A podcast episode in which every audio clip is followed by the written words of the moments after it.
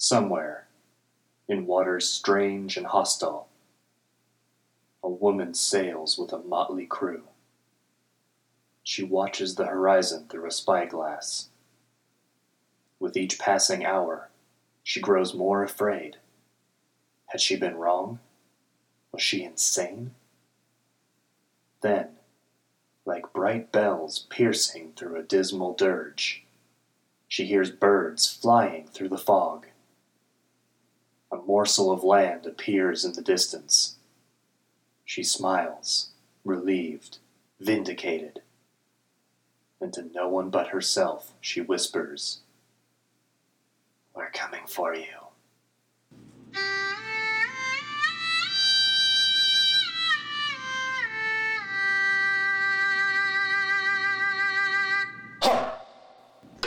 From Elder Blade Productions, this is Echoes of Exezer, Season 3, Episode 10 Mortal Gods, Godly Mortals.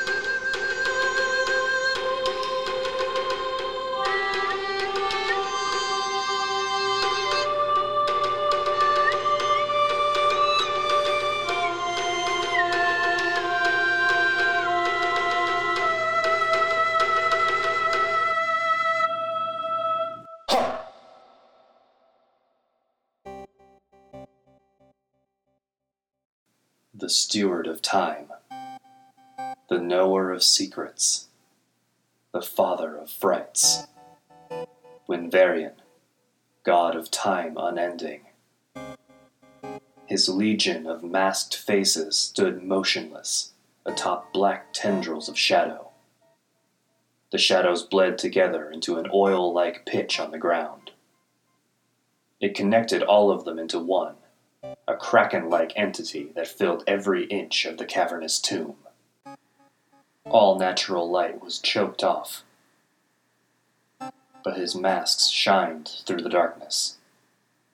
They had the muted silver gleam of distant stars, long since dead. I backed away from the masks, awestruck.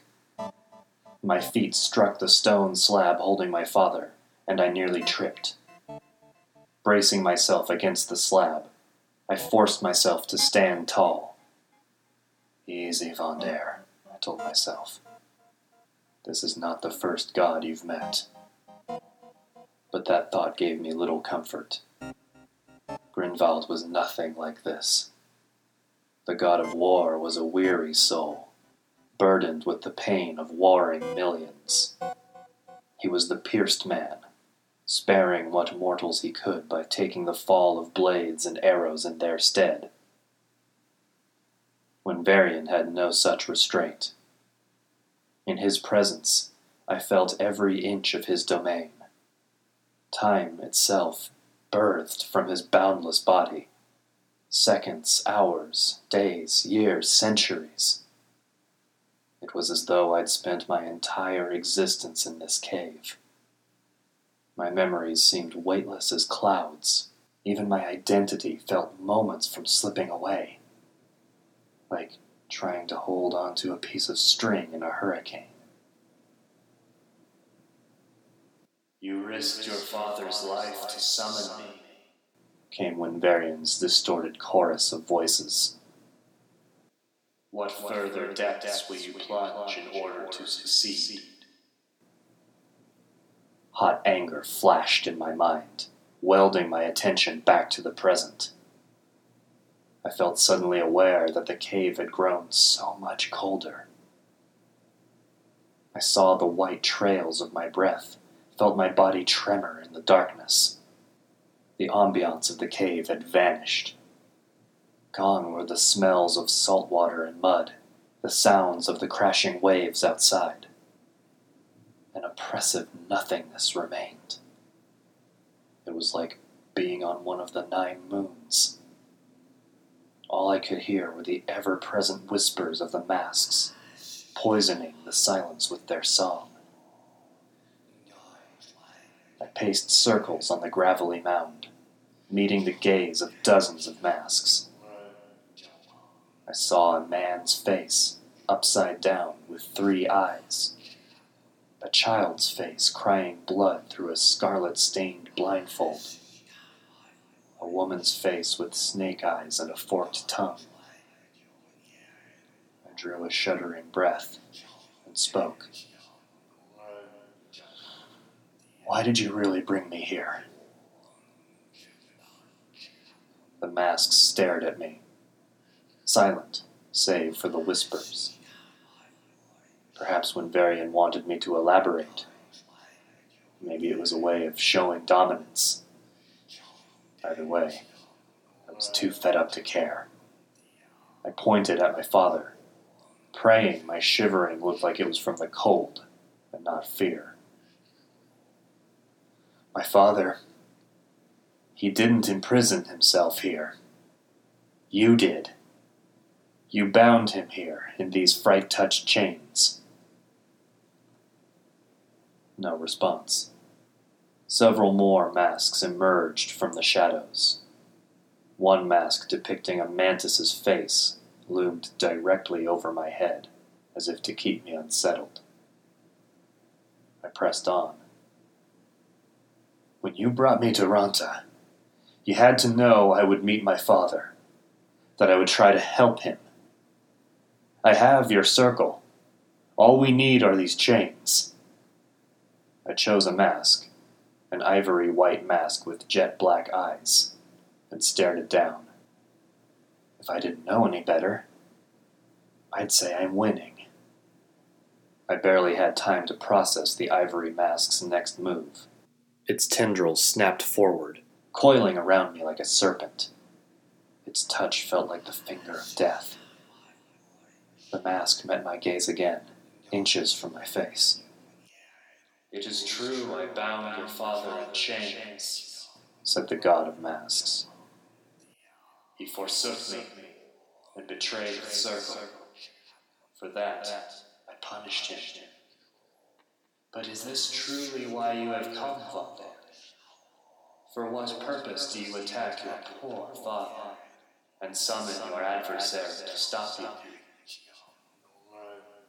I grunted, straining against the constriction of the freezing tendrils. But because something doesn't add up. If he betrayed you, you could have just killed him yourself. And Vostri said, Oh, yes, dear Vostri. I'll deal with her soon. Another tendril shot out from the blackness. A mask depicting a rotting, dead crow peered hungrily over my father's body. But she isn't wrong. Secrets do run in our family, it seems. Then what is it? Is he still working for you? The undead raven mask corkscrewed through the air, joining the ivory mask and staring me down. Ah, but if that were the case. I frowned, carefully finishing the god's sentence. Why would you need me? Slowly, the pieces were fitting together. My father wasn't a double agent. If he was, the other Circle members would have been in on the plan as well. Surely they could have devised a trap for Sanctuary. Gareth betrayed Winvarian, yet the god kept him alive. Not only that, he found Gareth's only son, an adept Frightkin, and brought him here to intervene. My thoughts flickered to my conversation with Igneous the previous night. When we take away the child's power, where does it go? My father's trying to become a god, and you want me to stop him. Sweet relief as the tendrils retracted from my body. I gasped and shuddered, watching the masks retreat into the shadows. The chorus of whispers grew louder, more animated. I felt like I was hearing the god's own thoughts in real time. After moments that felt like eons, Winvarian replied, You are impressive for a speck of dust. It is true. Gareth seeks the path of the veil, to bond with all luminous frights, and ascend to godhood. I heard every word clearly, but it was impossible to process them together. My father, the humble glassblower, the man who made me who I am today. What could have possessed him to do this? But I fumbled, my words bottlenecked in my throat. Why? Why would he want that?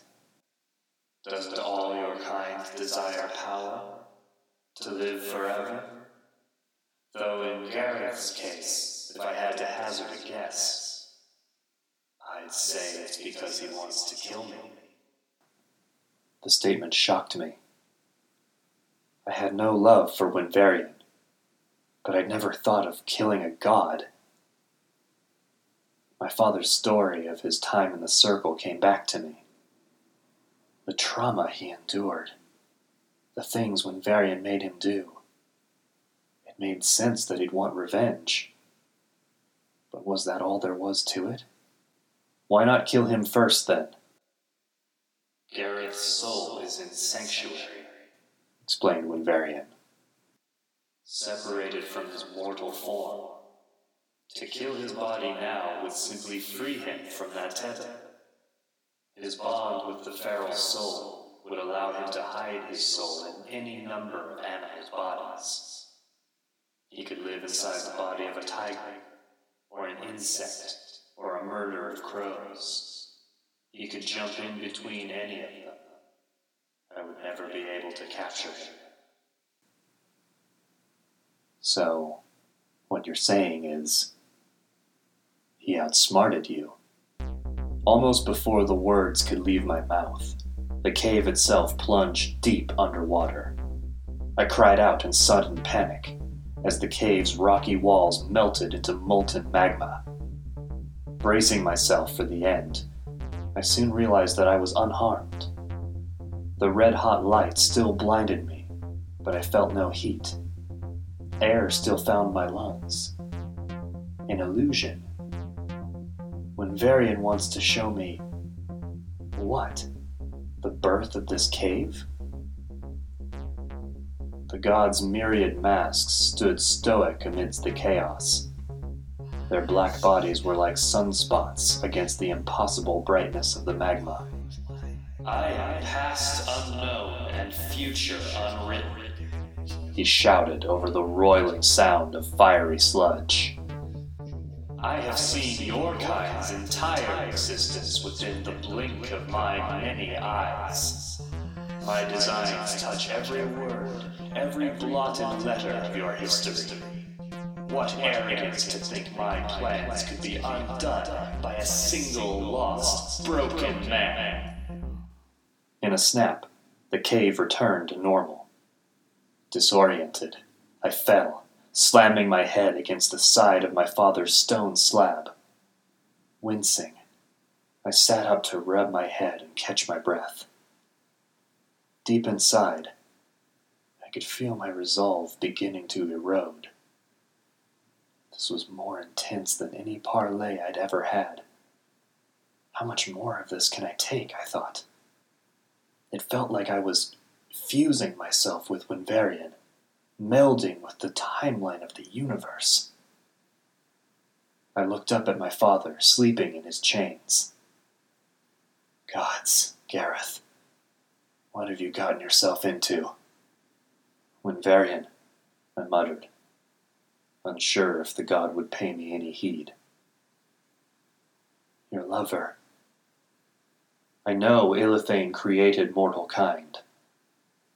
Her life force sustains us, but it also kills her slowly. I can't imagine what that must be like for you. But we, the people of this world, we're just trying to live, to find our path in existence. We are young, and as you say, short lived. We do not have the wisdom of ages past, but there is good in us. I've seen it. A seed of good, yes, but you, of anyone, know seeds can produce great fruit. We just need the chance. Is there truly no way to save Ilithane and let us live? Surely the might of the gods can avail a better solution. Silence. I was not surprised.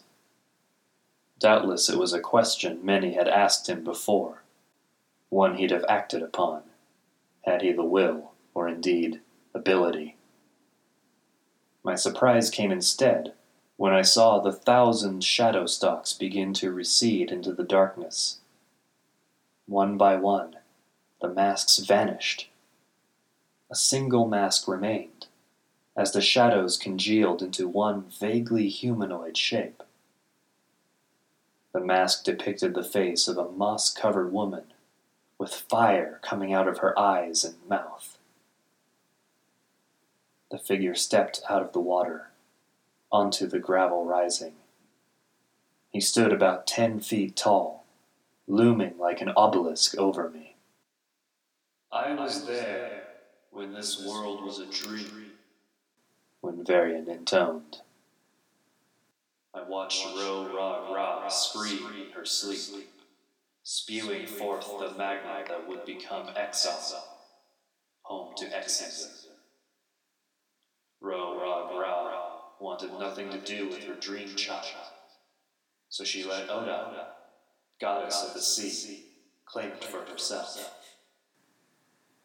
The mask shifted before my eyes. It became what I assumed to be Oda's face an elegant older woman with a face like an anglerfish. She even had a luminous bulb sticking out of her forehead. Winvarian continued. Oda filled Exar with her water, made it a beautiful blue bauble for her collection.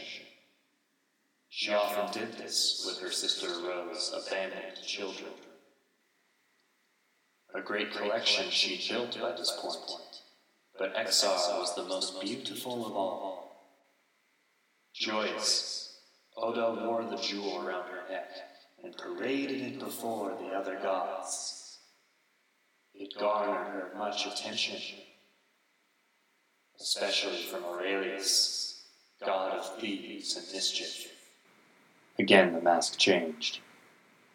It now looked like a portly, golden skinned man, grinning ear to ear with teeth made of glittering gemstones.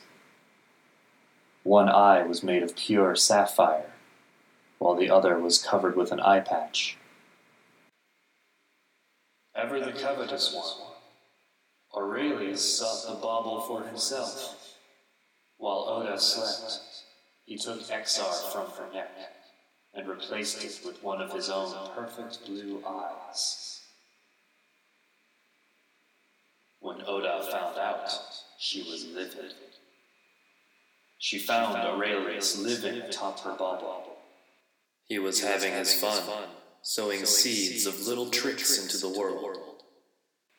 Whenever an acorn falls on your head, wherever someone slips in mud, that's Aurelius's work.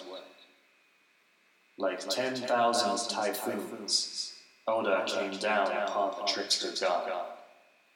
Their battle lasted millennia. Storm upon furious storm topped the blue ball.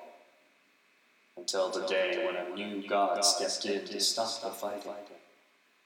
A young one, barely an eon out of Zockin's god forge. Ilithane. When the mask morphed this time, it was slower, more deliberate, as though every feature was being painstakingly copied.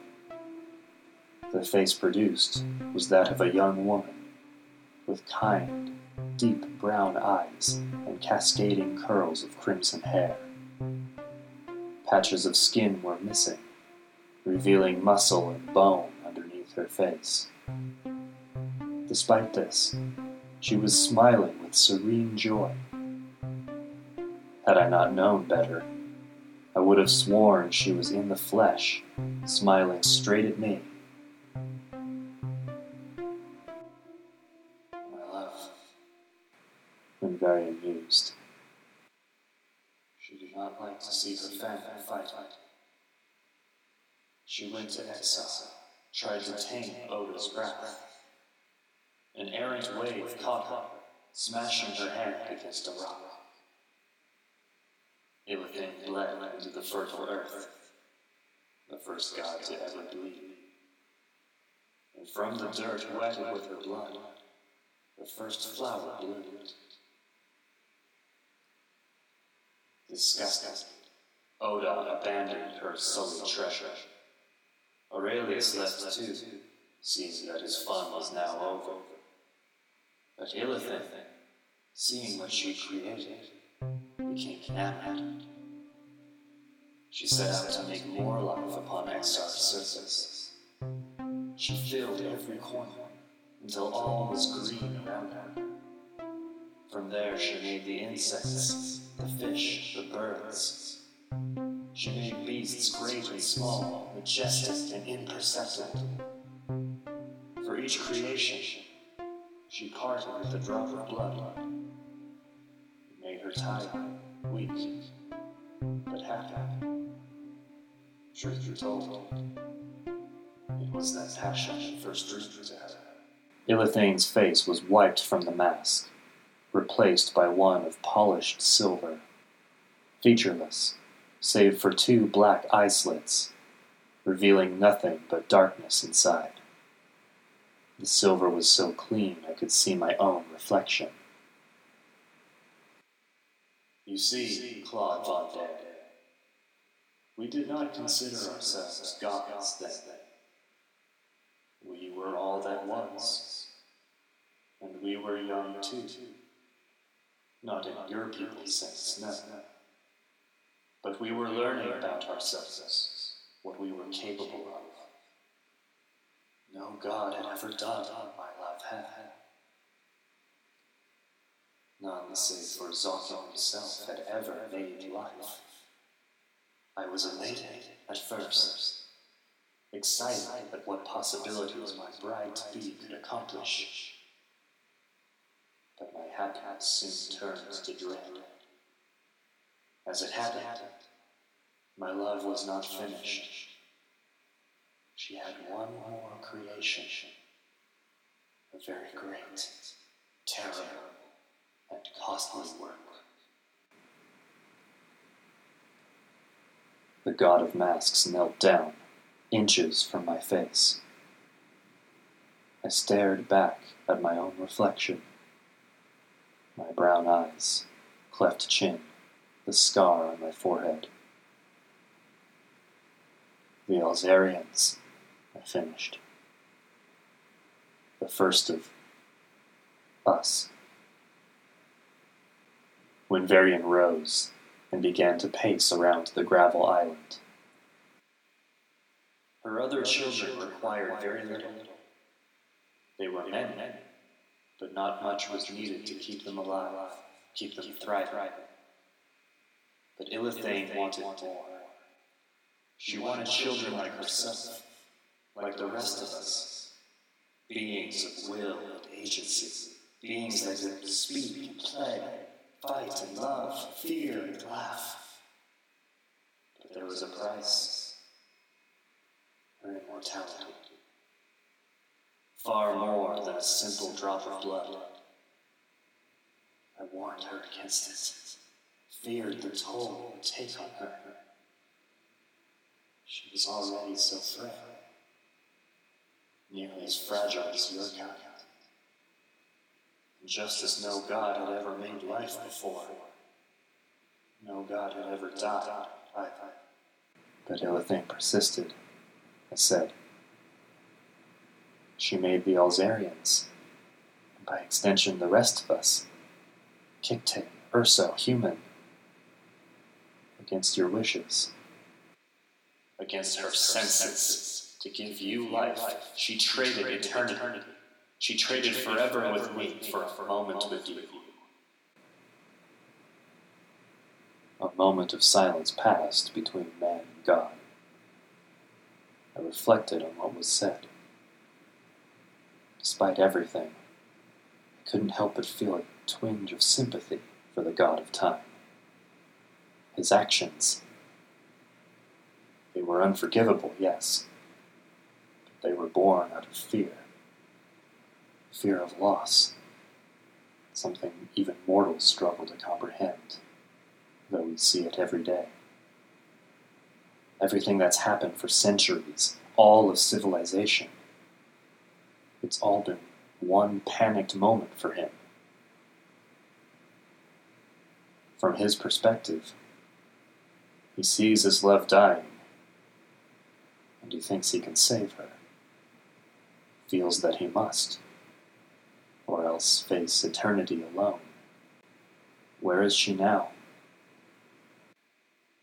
Her body is somewhere deep in the bowels of the earth, beneath the seas and its lightless flow.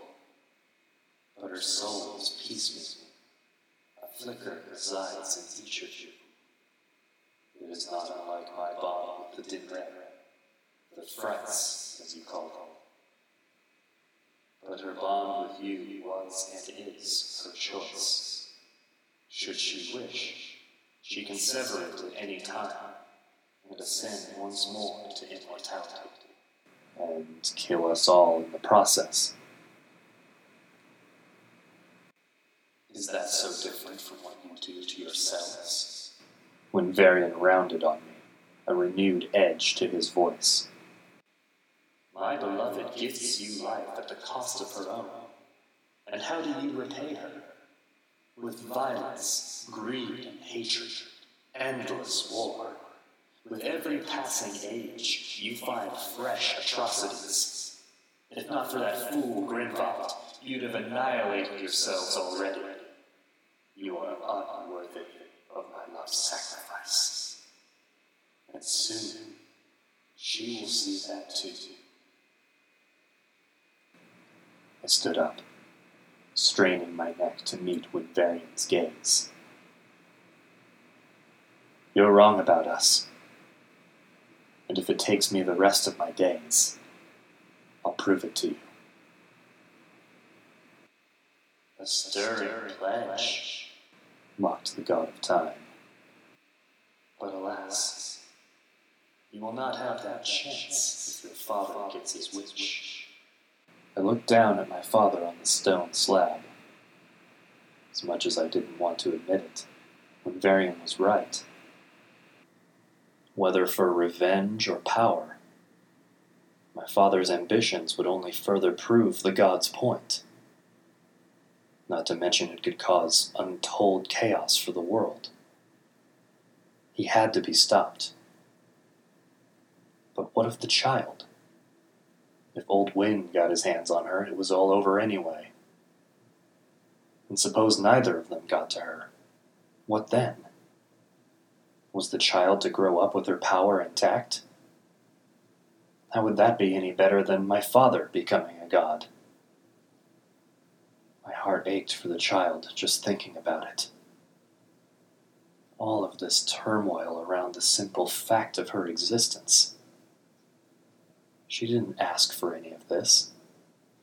She had no evil intent, no darkness in her heart. She was just a child trying to live. Just like we all were. If I stop my father, I said, then I need your word on a few things. First, you will release him, both from his chains and his contract with the feral soul. And you will leave this island for good and let Sanctuary live in peace. Agreed. Winvarian said with a drawling sigh. Anything else? Lastly, you will let me perform the Feast of Passions myself. I will return the child's power to the Veilman, so she can live a normal life. A bold proposal. What of my own plans for the child? Well, you said it yourself, right? Designs on every word of history. I'm sure you've got other irons in the fire.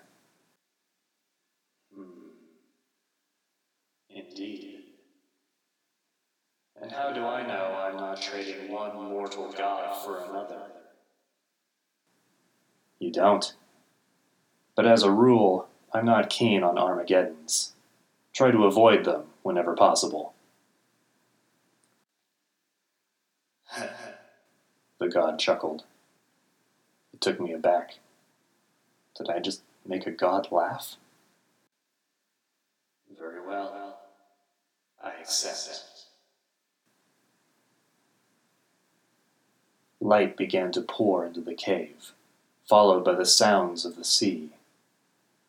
When Varian's shadow body began to slither towards the exit, his mask dissipated, and soon he was but a shadow on the wall, leaking out the cracks of the boulders near the entrance. His voice remained, though, whispering in my ear. Before he betrayed me, your father's focus was a horn.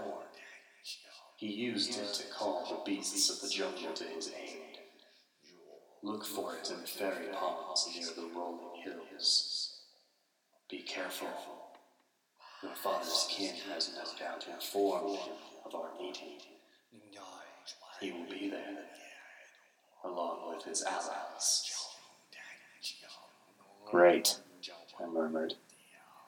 So I'm to fight all of Sanctuary alone? The circle may help you, if you ask nicely. Besides, you're not as alone as you may think. The voice faded, and at last the cave returned to normal. It was just me and my father now, in what would most likely be our last peaceful moment together.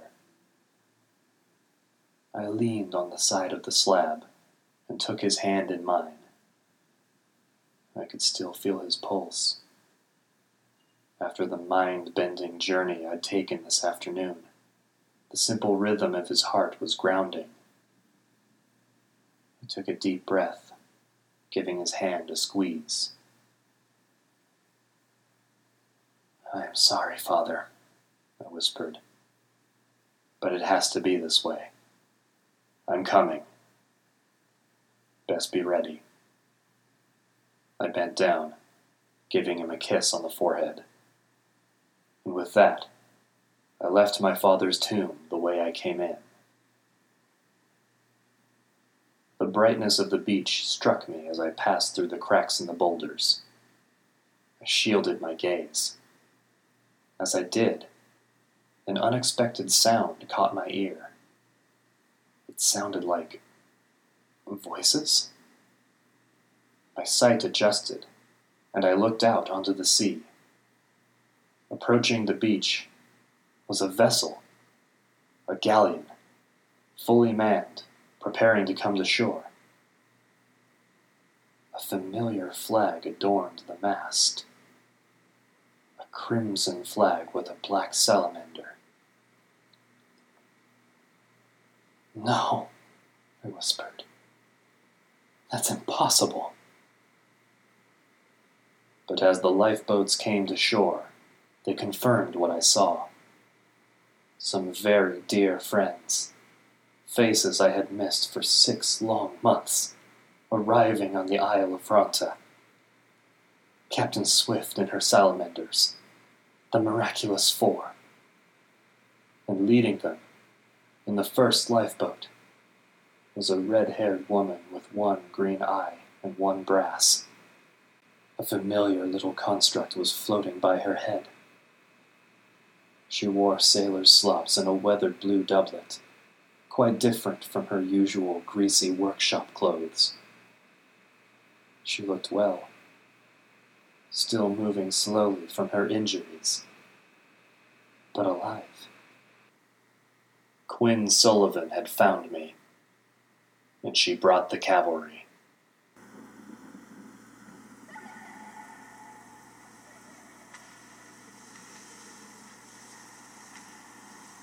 Echoes of Exezer is written, produced, and performed by Nick Walker. Sound effects courtesy of GarageBand and freesound.org. Outro song by Brittany Rea, also known as Music Speak on SoundCloud. Link in the description. For questions or comments, email me at echoesofexezer at gmail.com.